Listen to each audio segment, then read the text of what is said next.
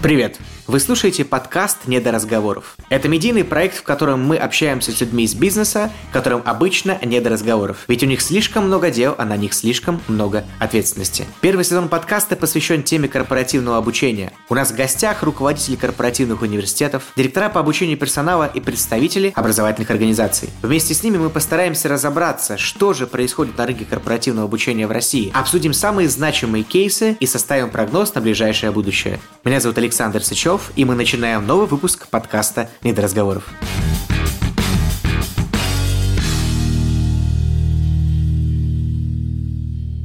Дорогие друзья, добрый день. Сегодня у нас в гостях проректор Университета правительства Москвы Сергей Журихин. Сергей, добрый день. Добрый день, Александр. Здрасте, большое спасибо, что в конце года нашли время, чтобы до нас доехать. У нас практически две недели осталось до завершения года. Как год для вас прошел? Динамично, на самом деле, так же, как сегодняшний день. Почему? Потому что вот столько изменений, столько вот каких-то новых историй, которые, на самом деле, откладывались, откладывались, откладывались, в этом году взяли, так схлопнулись и сбылись, да, вас... либо случились. У вас тоже возникло ощущение, что многое, что до этого долго откладывалось, можно, оказывается, сделать довольно быстро? Да, причем я много раз говорил, что я благодарен пандемии, на самом деле, за то, что многие истории, как раз вот, в которые не верили, да, которые ставились под вопрос в этом году прям так раз, и вот они случились, да, и от перехода в онлайн. И здесь очень тоже много было сопротивления. Если бы не было пандемии, я думаю, что мы, наверное, так бы жили бы наполовину, доказываешь эффективность работы в онлайне, да, и как раз там личная эффективность, взаимодействие, коммуникация, все, что сейчас стало важным, главным mm-hmm. и нужным, да, в процесс как раз своей эффективной там деятельности для любой организации, неважно, там, это государство, это частный там бизнес, да, отраслевые экономики, все-все-все-все, вот сейчас mm-hmm. схлопнулся и показал свою эффективность. Это точно, но мы про эффективность много говорили, на самом деле, когда ты сильно быстро куда-то бежишь, очень сложно успевать мерить вообще, что происходит, и метрики – это важная история, но чуть позже. Тема нашей сегодняшней беседы звучит как системные выводы для индустрии обучения. То есть мне хотелось бы с вами, как с человеком, который смотрит, с одной стороны, как игрок и участник рынка в рамках своей образовательной организации, о которой мы немножко позже поговорим, и второе, с точки зрения все-таки отраслевых коммуникаций, общения, контакта с другими коллегами, понимать, что происходит на рынке в целом и куда движется обучение. Давайте начнем с общего взгляда. Какие ключевые изменения случились в этом году для TND в целом? Если не говорить конкретно, окей, мы все ушли в онлайн, это понятно, но вот если порефлексировать на тему того, что в корне поменялось, то это. Прежде всего, надо представление о том, как должно выглядеть обучение. Представ... Да, представление о том, как, должен... о том, как ага. должно выглядеть обучение. Почему? Потому что история с тем, каким должен выглядеть онлайн, была mm-hmm. понятна, да. С другой стороны, стало понятно, что онлайн онлайном, но он тоже должен быть собран правильно. Да? Mm-hmm. То есть, внутри сборка там вот этих вот так называемых МОУ-курсов, да, длинных mm-hmm. курсов, она стала совершенно другой. Мы перешли сейчас все в микролернинг, потом сейчас перешли в снэк-лернинг, а следующая интеракция тоже шот-лернинг, когда знания даются маленькими порциями, считайте, чайными ложками в тот момент, когда это необходимо. Когда Ничего сотрудник... общего с шотами в баре, да? Ну, ну почему же, на самом деле? Вот захотелось, да, вот тебе сейчас есть необходимость. Шот – это как раз та история, когда ты видишь пробел у себя в знаниях, тебе не хватает для того, чтобы сейчас быть эффективным, да, быть как раз производительным в своем рабочем месте, mm-hmm. да, иметь какую-то возможность там сделать что-то быстрее, лучше, с другим контрастным качеством, да, совершенно, и тебе не хватает знаний. Вот как раз задача TND в этом году стала как раз именно той, когда ты берешь и вот этими маленькими кусочками, маленькими кусочками знаний, вот этим снэк-лернингом, минут на 10, либо 5-минутным каким-то кусочком, ты даешь человеку тот необходимый объем, который ему здесь и сейчас нужен. То есть, ты не учишь человека впрок. Правильное понимание, как собирается онлайн, непосредственно микрообучение еще? Ну, и э, вот работа с данными, наверное. Опа. Вот это тоже, да. Вот это новая латынь, которая, да, сейчас говорят, все, что связано с цифрой. Умение понимать именно то, что ты получаешь в объеме, понимать, анализировать, понимать, где тебе какая информация нужна, с чем ты будешь работать, с чем ты не будешь работать и так далее, так далее, так далее. Почему? Потому что те же самые курсы, там, если в прошлом, да, мы возьмем те же самые стандарты, например, скормы, да, которые были там очень узкие, потом все перешли у нас, быстро перебежали в Тинткан, например, да, формат, сейчас есть 7.5 и дальше там 7.20 2020. И вот эта история, позволяющая там анализировать практически все. От асимметрии поведения, от э, типичных каких-то там проявлений контента, слушателя, как все это дело сбивается и что с этим дальше делать. И главное, что ты понимаешь, какими твои курсы дальше должны быть. И здесь как раз в нашей практике прошлого года, например, 19 мы собирали какие-то онлайн такие длинные треки развития персонала в понимании того, что человек должен учиться долго, много, грубо говоря, 11 недель, 12, 15 недель, какой-то тематический блок. А сейчас мы понимаем, что какие там 11-15 15-12 недель, да, дай бог. Через там 15 ему... недель может быть уже что-то совсем другое в мире. Наверное. Дай ему бог поучиться там, грубо говоря, 11 дней, да, вот эта вот история, когда он получит какие-то знания. Вот совершенно перезагрузка другая. Люди смотрят на цифры, ты понимаешь свою эффективность, ты понимаешь эффективность программы. Человек, который слушатель, понимает эффективность твоей программы для него и сколько она им дает какого-то value, да, и дальше, дальше, дальше пошли цифры, доказывают эффективность. Интересно, что, мне кажется, этот год очень сильно развернул не только деятельность, но еще и мышление, потому что мы стали сильно по-другому подходить к измерению результата, к планированию общей деятельности. Как это все сказалось на деятельности Университета правительства Москвы, в котором вы являетесь одним из руководителей? Здесь, наверное, момент того, как мы быстро успели переобуться. Давайте, Давайте начнем с этого. Давайте Казалось даже бы... и еще шаг назад. Университет угу. правительства Москвы – это? Университет правительства Москвы – это университет, который обучает государственных служащих Москвы, который работает в органах исполнительных власти и подвесных организациях Москвы. То есть, мы как раз занимаемся тем, что развиваем персонал, тот, который непосредственно управляет городом. Помогает городу становиться лучше, эффективнее как раз и так далее. По сути, корпоративный университет московских чиновников. Слушайте, я бы не говорил про чиновников. Почему? Потому что это все-таки такое достаточно узкое понятие. Я бы говорил именно про служащих, угу. да, которые работают на благо города. Окей, как получилось быть к этой ситуации готовыми, и что происходило, когда случился ковид, пандемия, и какие изменения были? Знаете, это Судя история... по смеху, да. это история из звука мира и такого наследства, как так многие... Некоторые назад было говорили, про антихрупкость поговорим, да? Вот это вот как раз история оттуда. И когда стало понятно, что ситуация ухудшается, мы как бы планировали переход в онлайн, мы не сильно бежали, да, потому что была такая возможность, и все-таки наши слушатели привыкли учиться все-таки в офлайне, в аудиториях, да, и на это были настроены все наши программы. Не, конечно, у нас есть большое направление дистанционное обучение, но чтобы перевести программы, которые учатся, слушатели учатся в аудитории, такого не было в мыслях, ну, через какое-то время, может быть, да. Здесь как бы стало понятно в феврале, что все. Через какое-то время нас, нас накроет, угу. да, то есть так или иначе там все программы, либо какая-то часть обязательно выйдет непосредственно в онлайн. И тут беда была обратная. Не самим самим переобуться даже, да, а переобуть наших слушателей. Тяжело заходило? Сейчас расскажу. То есть, мы как бы сделали очень интересный шаг. Мы решили сделать онлайн-марафон образовательный марафон, который никогда раньше тоже не делали. То есть, все было с нуля. Все очень было быстро. Как раз именно поддержать людей, перешедших на удаленный режим работы, перешедших на взаимодействие в онлайне, перешедших на обучение в онлайне. Мы посмотрели, какие темы там важны, нужны будут. Ну, так, спрогнозировали, наверняка там управление собой, управление командой, стресс коммуникации, стресс, да, менеджмент, использование как раз всех технологических решений там от Skype, Zoom, от Teams и всего прочего, использование как раз досок типа Trello и так далее, Slack, и все, что там было эффективно эффективно раньше в IT-мире. Да, вот эту всю историю мы сделали там в рамках 5-9 вебинаров, думали, сложится, и все хорошо, мы этому успокоимся, и людям покажем, как учиться в онлайн. И все все поймут. И все все поймут, и все будет хорошо. Случилось. Случилось, прошло как раз те самые 10 вебинаров, и стало понятно, что этого мало, и что ограничения, которые наложились, они не закончатся, грубо говоря, маем, да, и стало понятно, что будут послабления, но до конца года в любом случае будем жить в режиме онлайн, и останавливать это уже вот запущенная машинка казалось не нужно. На сегодняшний момент у нас уже 140 вебинаров открытых, да, и они как раз все были на тематику поддержки именно в режиме онлайн. Причем мы дошли от э, непосредственно там, работы с командами, как руководитель, так далее, до здоровья, до психологической поддержки. В том числе приглашали в эфир психолога, который там работал с нашей аудиторией, приглашали эксперта по питанию, по непосредственно активному образу жизни. Да, вот mm-hmm. эта вся история сложилась, и как казалось, что мы как раз попали в тот самый нужное русло тематическое, то, что нужно было нашей аудитории. То есть, начинали как раз с выхода, всех вывели, а дальше нужна была поддержка. И, собственно говоря, сейчас мы с этим и живем. Мы Где работаем вы были с поддержкой. со своими мастер-классами по питанию раньше? Я бы пришел точно. Так сейчас они доступны, слушайте. Они прям есть в открытых эфирах. И наш эксперт как раз очень хорошо. Я с ним после, кстати, взаимодействую очень много. И много что сделал для себя. Многих выводов, которые позволяют себе сейчас быть эффективным. Mm-hmm. На самом деле, несмотря на пандемию, ограничения, все, что с этим связано. Окей, okay, случилась история с вебинарами. Случилась история с э, неким разворотом, так или иначе, коммуникации, уверен, с аудиторией. И сама аудитория быстро такая, типа, окей, хорошо, я, в принципе, готов учиться в онлайне, и зачем мне этот класс? Нет. Я тоже так вот отвечу, не все так быстро. Переобулись-то мы быстро. Мы быстро перевели нашу программу. Здесь спасибо моей команде, спасибо коллегам, кто там принимал непосредственное участие, спасибо за поддержку, и мы очень быстро перешли на онлайн-платформу и переобули тренинги, да, то есть посмотрели, как можно было перегнать как раз из офлайна в онлайн достаточно быстро. Но аудитория-то там же другая проблема, да, там проблема доступа, проблема хорошего интернета, проблема хорошего рабочего места, проблема договориться с семьей, чтобы тебе дали возможность поучиться, ну, так же, как и поработать. И вот это заняло какое-то определенное время, да, то есть, грубо говоря, если мы там уже с начала апреля, да, практически все перешли на уже онлайн обучение. Это было безболезненно для нас. Наверное, безболезненно, да, с небольшими ограничениями. То для слушателей это было болезненно, потому что мы где-то, я думаю, что в течение апреля вот это было привыкание учиться в онлайн. Мне кажется, что люди, связанные с государственной деятельностью, ну, во всяком случае, государственным и общественным сектором, как никто другой, сильно ориентированы на социальное взаимодействие. Понятно, что нам всем важен человек, и это для многих людей важная история, но мне кажется, что обучение именно в этом сегменте, оно особенно важно с точки зрения коммуникации, связи, которые создаются, и вообще общения.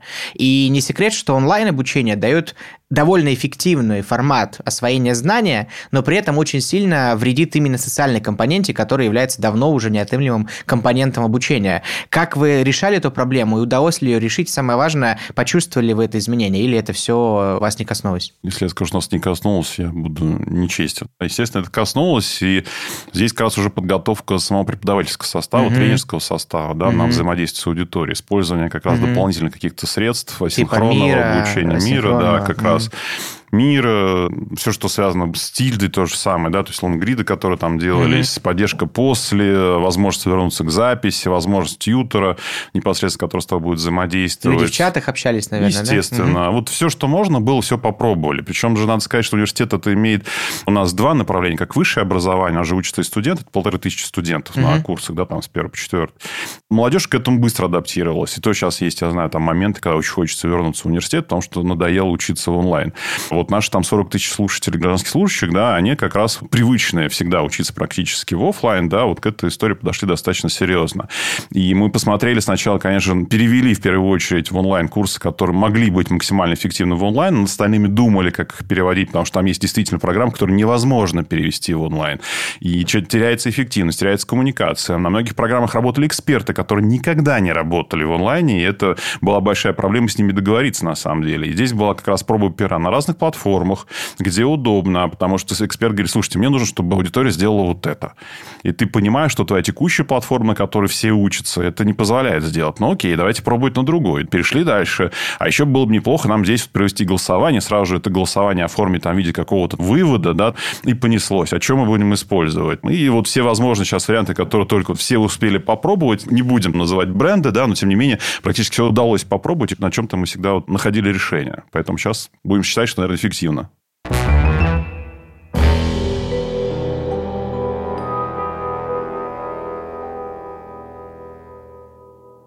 В нашем подкасте есть несколько рубрик. Одна из них постоянная и называется «Диванные аналитики». Вы сказали за эфиром, что вы слушали наш подкаст, соответственно, вы знаете эту рубрику. Правила очень простые и коротко их озвучу. Я называю цитату, вы на нее как-то реагируете, соглашаетесь, спорите с ней, а потом говорю, кто ее сказал, и наши уважаемые слушатели, как обычно, смогут узнать чуть подробнее по ссылкам, которые мы оставляем под подкастом. Начнем. Первая цитата звучит так. «Когда ваши сотрудники хотят чему-то научиться, они не бегут гуглить или обучаться в корпоративный университет. Большинство из них первым делом спрашивают, спрашивают коллегу. Когда вы учитываете тот факт, что люди, как правило, учатся, когда они учат, Коллегиальное обучение способно поддержать быстрое обучение в моменте. Ну, это так называемое неформальное внутреннее обучение, да, то есть как бы это имеет место быть, и история там научись от своего коллеги, да, научись лучшей практике, которая есть, ну, наверное, да, но я поставил вопрос под эффективность, потому что множество количества ошибок, которые там потом как грабли растут. Если где-то был неправильный поведенческий паттерн, да, он да, начинает тиражироваться. Верно. Да, да, да, он начинает тиражироваться, это и поведение, и какая-то, может, алгоритмика действий, зависит от отрасли, где это применяется. У нас здесь в недавнем выпуске была Лия Королева, директор по организационному развитию Mail.ru Group, и мы с ней говорили про практику Бадди, которая есть, uh-huh. например, в Mail.ru Group. Используете ли вы какие-то подобные peer-to-peer механики внутри обучения ваших участников? Есть тьютеры. Тьютеры. Именно тьютеры, и тьютерский институт, да, тьютерское направление сейчас начинает развиваться достаточно серьезно. И почему? Потому что в тех же самых длинных треках, онлайн-треках развития, да, компетенциям, которые сейчас делаются в университете в кадрах сервисов правительства Москвы, это одно, наверное, из таких поддерживающих функций. Почему? Потому что все равно должен быть живой какой-то человек в любом цифровом курсе, обязательно должен быть тот, кто тебя поддержит. И бади – это одно из тех направлений. Тьютер – это специальный сотрудник университета или это кто-то из э, любого другого департамента, который может тоже быть прошлым выпускником, например, этой программы? Кто это? Это эксперт, который эксперт. может одержать поддержку. Причем это не обязательно, как вы правильно говорите, это эксперт из университета, это может быть эксперт из города, это может быть эксперт откуда-то от провайдера. Да? Угу. Да. Окей, окей. Слышу. Это была цитата Стива Главески, генерального директора соучредителя компании Collective Campus. Как обычно, читайте все под подкастом. Вторая цитата звучит так. «Нынешняя среда работы из дома обеспечивает уникальное окно в жизнь жизнь нашей команды. Ой, как мне нравится. На заднем плане каждой видеоконференции мы видим детей наших коллег, их домашних животных, их кухонные переделки и так далее. Такого рода близость трудно достичь, и она может стать основой для развития доверия. Команды, члены которых хорошо знают друг друга и понимают друг друга, а по своей сути являются более продуктивными и высокоэффективными. А в зависимости от того, с какого момента они стартовали, вот эту эффективность, так, вот эту близкую коммуникацию. Почему? Потому что если это вынужденные меры, и ты испытал кучу стресса, потому как... Дискомфорта, да? Да, да, да, то это одна история. Но если уже принято, и, например, в компании, там, если мы возьмем какой-то айтишный телеком, который давно работает в режиме онлайна, коммуникации и так далее, то это тут проще. Иногда бывает так, ну, хороший пример можно приводить, когда одни там из достаточно серьезных профессур проводят какую-то лекцию на большой аудитории, там порядка 400 человек, у него на фоне ходит его супруга, поливает цветы, и абсолютно воспринимается нормально, да, для него, потому что для него как бы аудитории как такового нет. Но для аудитории, которая видит в этом человеке какого-то статусную личность, для них это как-то странно. То есть, как бы здесь совпадение. То же самое касается, наверное, команд, которые к этому были непривычны. Как раз та самая эмоция, да, когда ты не привык к этому. Да, когда команда много, долго уже работает в онлайне, наоборот, там прикольно, и многие об этом говорят, что разбавляйте свои вот эти вот онлайн постоянные встречи, конференции домом, да, то есть привлекайте там домашних животных, если они есть, включайте птичку, покажите, что у вас в окне, покажите там, что у вас рядом, как устроено ваше рабочее место. И здесь это абсолютно нормально, потому что это та самая жизнь, да, то есть показать, что вот, смотрите, я, я живой здесь, да, mm-hmm. у меня тут не бэкграунд, который там, определяет, что где-то я в космосе, да, там, или где-то я на побережье какого-то, mm-hmm. определяет мой вот этот тонкий, тонкий юмор, вот этот глубокий холодный космос удаленной работы, да, а я, наоборот, вот живой, вокруг меня тоже есть живые люди, я им в эмоции. И это же хорошо, на самом деле, руководитель может смотреть на своих подчиненных и срезать как раз, как они сейчас чувствуют.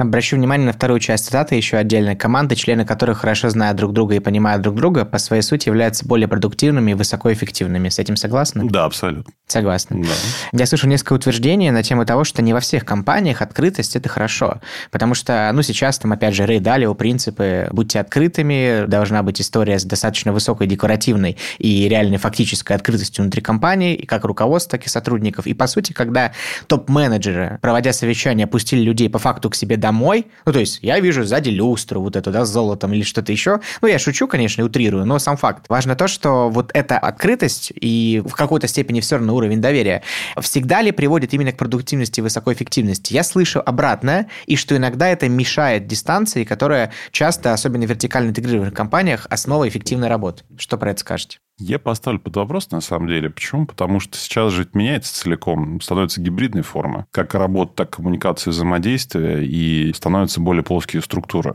независимо от того, какая у вас раньше угу. была иерархия, сейчас все схлопывается настолько, что... Предприятие ОПК, например. О, это отдельная тема, на но самом там, деле. там-то не схлопнется или... Там, может быть, не схлопнется, но там меняется непосредственно история, связанная с коммуникацией, как это происходит. То есть, если раньше был далеко и раз в год, там, грубо говоря, видят своего руководителя люди, да, то сейчас, может быть, стал чуть ближе, и то видеозапись. И как часто бывает, что эта видеозапись хорошо смонтажирована, да, с хорошим фоном и с правильным посылом. А если есть какие-то истории, связанные с выходом в прямой эфир, грубо говоря, из дома, то как минимум сзади какая-то рабочая зона, кабинет, потому что там неплохо работает пиар. Ну, то есть, есть некая вот эта, как это назвать, кожура, за которой, на самом деле, не докопаться до часто этого. Мне эта цитата, на самом деле, ну, не то, чтобы сильно близка, точнее, близка. Я с ней согласен, потому что я так и считаю. Но я просто вижу наших многих клиентов, которые очень-очень-очень всякие высокоинтегрированные компании, такие вертикальные. Людям настолько непривычно пустить человека себе домой, это прям тяжело. Я к этому сейчас вообще стал проще относиться. Я как бы до этого пытался, придя в университет после Йоты, да, mm-hmm. там поработать в университете, придя в университет, посмотрел, что да, есть эм, определенные такие вот иерархические mm-hmm. истории, там есть понимание, что там должность твоя проректор тебе, соответственно, этим самым. А я привыкший работать там, с поколением игреков. На ты на, и на прочее, ты, да. в плоской а. структуре, в любой момент времени ты доступен. Угу. Но первое, что, наверное, сделал, как раз для себя, это была вот именно часть, что я вот открыт в любой момент времени. Тут кабинет угу. открыт, у меня нет предбанника, в котором сидит угу. секретарь и так далее. Welcome, заходите, общайтесь. То есть, это очень круто. Был. Говоря про открытость, я помню историю про одного из директоров школ. Мне буквально как байку, мне кажется, в детстве рассказывал мой театральный мастер про две школы, в одной из которых директор декларировал открытость, любой ученик мог зайти к нему, поговорить и правда решить свою проблему. И другая, где была вот эта классическая директор школы, это кто? Это царь, бог, и вообще-то, пожалуйста, на вы, и только в определенные uh-huh. часы, и так далее, так далее, так далее. Вот, собственно, с детства вбиваемая модель корпорации некоим была унаследована. Но круто, что вы говорите, я на самом деле согласен, что доверие сейчас это некая новая валюта, которая стоит порой подороже, чем некоторые национальные валюты. И это точно. Это была цитата Мелиссы Берг, вице-президента компании Bain и консультанта по менеджменту. Собственно, мне кажется, что Bain точно понимает, что что доверие важно. Третья цитата звучит так. «Гибкость станет ключевым фактором в 2021 году. Мы уже привыкли к новой норме, но она, скорее всего, снова изменится так же быстро. Мы отправляемся в совершенно новое путешествие. Поиск кандидатов, которые чувствуют себя комфортно с переменами и неоднозначностью, поможет вам и им хорошо начать». Да, я согласен про гибкость, на самом деле. Здесь без этого никуда. И этот год это показал, да, то есть даже если посмотреть на рынок, те, кто быстро сумели адаптироваться, измениться, и они выживают, да, то есть они делают правильные выводы в нужное время, mm-hmm. и самое главное, что имеют возможность быстро меняться, да, а то, что касается следующего года, то гибкость это, наверное, будет одно из главных условий, и главное, что открытость новым, это такая компетенция, которую мы для себя открыли в этом году, позволяющая принимать мир таким, каким он есть, и искать в нем лучшее исполнение себя, да, либо лучшее исполнение проекта, либо смотреть, где тебе не хватает каких-то знаний, каких-то mm-hmm. навыков, их быстро воспроизводить, смотреть, где их взять, в себя забирать и начинать сразу же практически применять на практике. Вот это та самая гибкость, которая нам нужна будет в следующем году. Один из самых задевающих за живое вопросов любого TND-шника – это вопрос измерения эффективности. Как померить эффективность обучения гибкости? Вообще, как померить гибкость? Где тест по гибкости?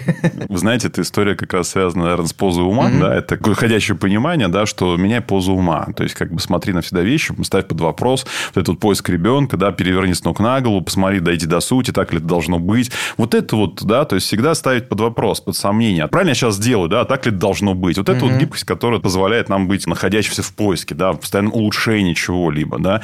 Если посмотреть на бизнес, то как раз именно эффективные бизнесы как раз и живут на этом, да, то есть они как бы не воспроизводят что-то старое, не просто стирают пыль, да, а ставят под сомнение сам продукт, саму услугу, да, то, что ты делаешь каждый день. И здесь как бы как раз помогает двигаться. Причем я посмотрел это и здесь, у нас в университете правительства Москвы. То есть, многие там академические вещи мы сейчас подставили под сомнение и стали делать совершенно другие продукты, да, то есть, именно прямо есть такое понимание, у нас другой продукт образовательный, да, то есть, мы зашли на территорию длинных образовательных треков, как личных, так и командных, зашли на территорию нового для нас совершенно, казалось бы, тоже не просто онлайн-университета, к чему все привыкли, а зашли на территорию, например, VR, да, и стали смотреть, как можно обучать через VR, например, тех же самых сотрудников ЗАГСов, простите, да, то есть, как бы история туда, и сейчас это стало эффективной моделью. Следующий шаг, мы сейчас идем на территорию AR, почему? Потому что понятно, что VR имеет небольшое ограничение, связанное как раз там с пандемией и так далее. Так померить-то как? Через, наверное, какой-то кейс-метод, то есть, как раз именно связанный с э, решением нестандартных ситуаций и смотреть на дельте, да, ну, до абсолютно. после. Окей. Ну, у меня, честно говоря, нет другого ответа тоже у себя, потому что единственное, что я вижу в таких пока сильно качественных показателях, это все-таки качественный показатель, и пока нет единой методологии, это мерить дельту. Условно, до такой результат, после такой. Ну, и дальше причем, смотрим. причем здесь универсальная технология через кейс. Это можно смотреть как отдельно сотрудника, специалиста, да, угу. так и команду в целом. Причем и команду проекта, и команду направления, отрасли и так далее. Это была фраза Дженнифер Маршалик, вице-президента по организационному развитию и управлению управления персоналом завода Home Chef.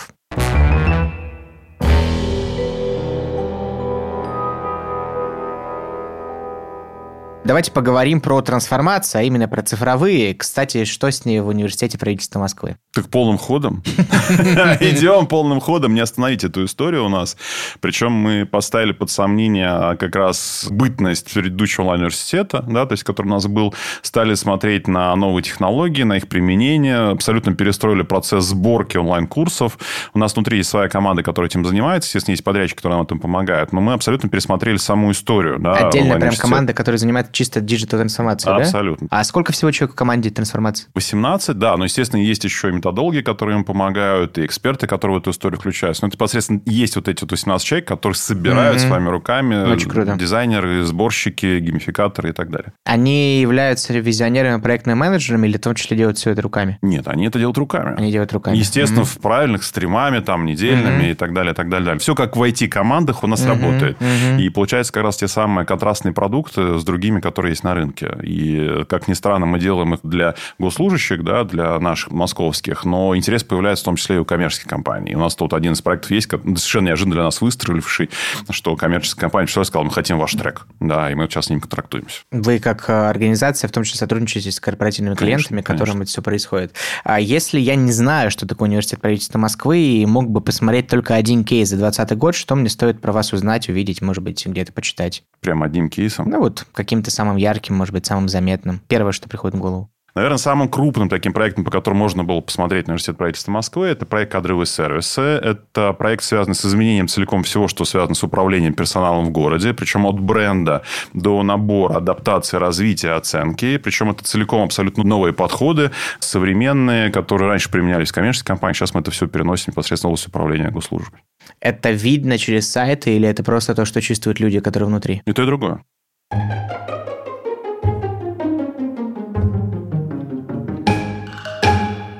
У нас в подкасте есть лирический персонаж, который из выпуска в выпуск вы Григорий. слушали, вы знаете, Геннадий. Геннадий, да. Оказывается, в разных ситуациях, и сегодня вам также придется с ним познакомиться. Он, кстати, слева от вас. А, а, сегодня у нас рубрика называется «Гена и модернизация обучения». Вам необходимо будет дать Гене совет. Гена – специалист корпоративного университета автоконцерна. Одна из его задач – это автоматизировать процесс обучения внутри компании с использованием современных технологий, тем самым сделав его более модным, эффективным и результативным для компании. Основываясь на опыте коллег, Гена собрал обширный список возможных модернизаций и технологий. VR-обучение, геймификация, чат-боты, онлайн-площадки курсов и куча-куча-куча. Дальше можно продолжать бесконечно. Как Гене не утонуть в многообразии всех этих технологий и понять, какую технологию нужно интегрировать раньше всего, а какие не имеют потенциал развития в 2021 году? Гена, внимательно слушай и записывай. Здесь можно вопрос гения? Кого Попробуйте, учитывая, что он не существует. Да, да, да, да. Вот, а, здесь, наверное, отходить от того, кого мы учим, да, то есть какая задача стоит по обучению Геннадия. Почему? Потому что, опять же, на разных уровнях это могут быть разные инструменты, разные механизмы абсолютно. Представим, что Гена отвечает целиком за модернизацию обучения. Вот внутри автоконцерна кто есть? Люди есть, занимающиеся и бухгалтерией, и продажами в салонах, и производством, очевидно. Я бы, на самом деле, для каждой проблемы выбрал, опять же, свои более эффективные методики, да, и все-таки, конечно же, там для людей, которые сидят в офисе, это одна часть, да, где возможно работать на компьютере, проходить курсы и кейсы там и так далее. Те люди, которые непосредственно работают там на продажах, им нужно больше интерактива, да, то есть надо заходить на территорию я бы зашел, так не побоялся бы с историей с VR, на самом деле. бы Это прям сильно двигает и повышает эффективность, потому что VR дает возможность сделать раскрепощенное общение, да, то есть то, что раньше подойти к любому клиенту, пройти сквозь грабли вот этих вот неудачных сделок и абсолютно повышает самоосознанность человека, который занимается продажей. Причем неважно, это автобизнес или не автобизнес, да, то есть там кейсы внутри позволяют много раз ошибаться и находить лучшие диалоги, да, с клиентами. Для айтишников это чат-боты, да, причем это стало уже эффективностью и для службы службы поддержки это тоже эффективность. Ну и сделал какую-нибудь геймификацию, наверное, которая все дело закрепил. Геймификация, которая работает для всех или для айтишников? Можно посмотреть, если достаточно крупный концерн, то, естественно, по отдельности. Если достаточно там емкое количество персонала, да, там, например, до тысячи человек, можно делать одну игру для всех. Если на компания, которая занимается геймификацией, не будем делать ей бесплатную рекламу, но однажды на ее сайте я прочитал такую интересную фразу, что важно геймифицировать все, что нужно геймифицировать, и ни в коем случае геймифицировать то, что геймифицировать не нужно. Фух, я выговорил. Короче, если коротко, не нужно злоупотреблять игровыми механиками, и мне кажется, что вот это некая крамольная мысль. Вот вы сказали, что геймификация может помочь закрепить этот результат. Как вообще здесь не пережать? Понятно, геймификация, использование игровых механик в неигровых контекстах, это мы знаем. Но что должно быть лакмусом того, что я что-то перегибаю. Походу, не нужно вот сюда вкручивать рейтинг или вот сюда вкручивать историю с ачивками внутри корпоративного обучения. Слушайте, а я бы на самом деле эту историю посмотрел по-другому, то что имея достаточно большой опыт за плечами с историей геймификации, причем как и в ритейле, так и уже и в крупных компаниях, здесь вопрос количества игр, их продолжительности, да, и, собственно говоря, качества. На что она направлена, да, игра. И здесь очень важно смотреть, что иногда без игры на самом деле не решить достаточно тяжелых бизнес-задач, введение нового продукта, повышение качества сервиса. Без игры это достаточно сложно сделать. Но нельзя делать так, чтобы люди в играх тонули. То есть вы провели игру, например, там максимум длится там 3-4 недели, все сделали перерыв на такой же период времени. То есть, как минимум, люди должны там отдохнуть от этого. Иногда хорошо делать две игры в год. И этого достаточно для того, чтобы людям повысить мотивацию, увлеченность, ввести какие-то новые нормы, да, которые были закреплены, какие-то новые стандарты, процедуры, сервисы, все прочее. Через игру это можно специально прочекать и посмотреть. В бытность, наверное, которая есть в ритейле, посмотреть, как работает ритейл, как доходит информация между каналами в ритейле и так далее, и так далее, и так далее. Игра это позволяет делать, а вживую вы это никогда не сделаете. С точки зрения этого тренда я согласен согласен, потому что мне тоже кажется, что игра упрощает сложные процессы, и, наверное, по-другому уже вряд ли можно, тем более, чем моложе становятся наши бенефициары. Да, точно. Ну что ж, Гена, подумай, посмотри, э, И выбери... главное еще посмотреть на аудиторию. Почему? Потому что да. если все-таки больше количество там игреки, сейчас молодежь как раз пришедшая, да, угу. вот они только через игру будут это делать. Выбери различные сегменты, выдели их и используй механики в зависимости от той аудитории, на которую ты работаешь. 21 год, а там же 22 23 24 ну, всем становится понятно, что вряд ли что-то бах и вернется обратно.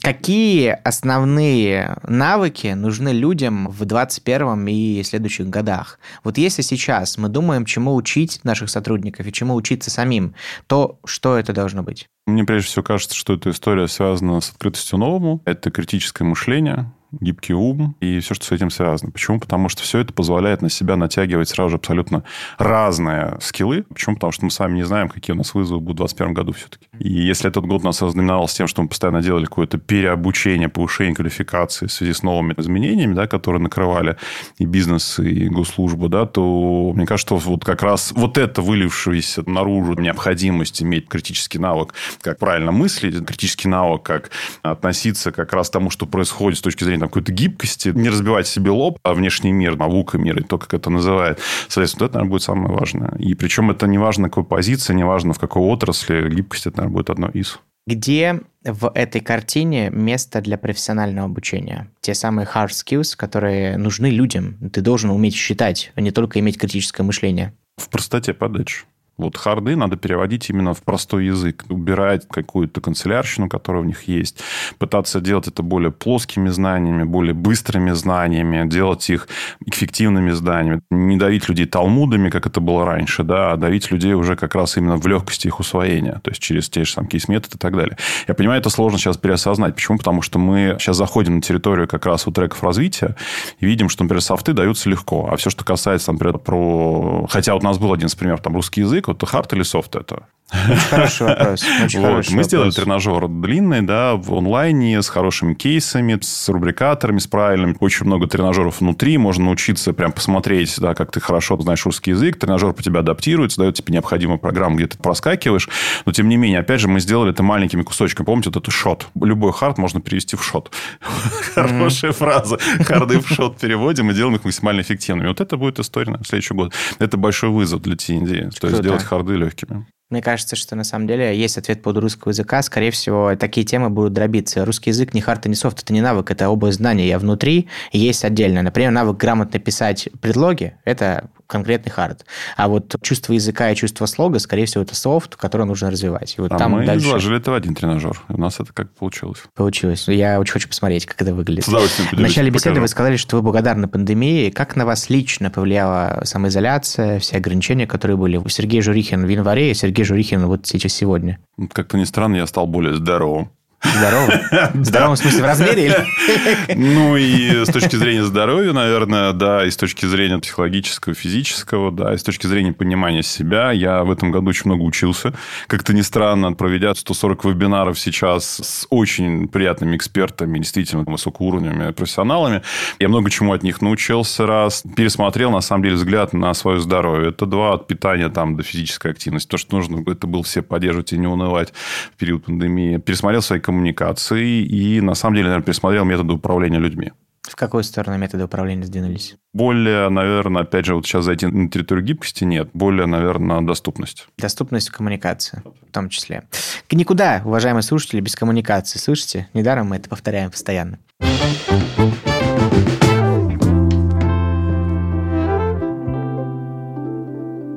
Сергей, в конце каждого выпуска мы с нашим гостем играем в ассоциации. Я буду называть слово или фразу, а вам предстоит коротко ответить первое, что придет вам в голову, как ассоциацию. Играем? Вы же сказали, без игры никуда. Конечно. Расхлебывайте последствия собственных действий. Вот он, мир после ковида. Футурология. Это стиль жизни. Карьера. Вектор. Счастье клиента. Счастье сотрудника. Цифровая трансформация. Неизбежное будущее. Российский рынок образования. Недооцененные возможности. Мотивация. Трансформация. Матрица знаний. На самом деле каталог развития. Хм, интересно. От них все отказываются в последнее время. Здесь же ведь вопрос, ты берешь именно то, что тебе нужно. Точно. Тьютер. Помощник. Онлайн. Доступность. Корпоративный клиент. Опять же, это новая возможность. Государство. Система. 2020 год. Вызов. Университет правительства Москвы. А, новая возможность. Слишком много возможностей. Ну, а почему? Потому что вот этот год показал, да, то есть, что нет ограничений, Хорошо. ограничения все в голове. Сергей Журихин. Термоядерный реактор со всеми последствиями. Это точно слушается в голосе. Спасибо большое, это был Сергей Журихин. Спасибо. Дорогие друзья, мы движемся к финалу сезона, и последний выпуск — это какой-то отдельный кайф. С одной стороны, кажется, что уже обо всем поговорили, и вроде бы, что еще можно тут обсуждать? Корпоративное обучение, HR, все понятно. Но с другой стороны, каждый раз по-детски радуюсь, когда очередной классный гость открывает новую грань уже известной темы, заставляет снова задуматься о том, где мы окажемся в следующие несколько лет. Спасибо Сергею за эту беседу, а вам, дорогие слушатели, что вы остаетесь с нами. Увидимся в следующем заключительном выпуске первого сезона. Этого подкаста не разговоров. До встречи.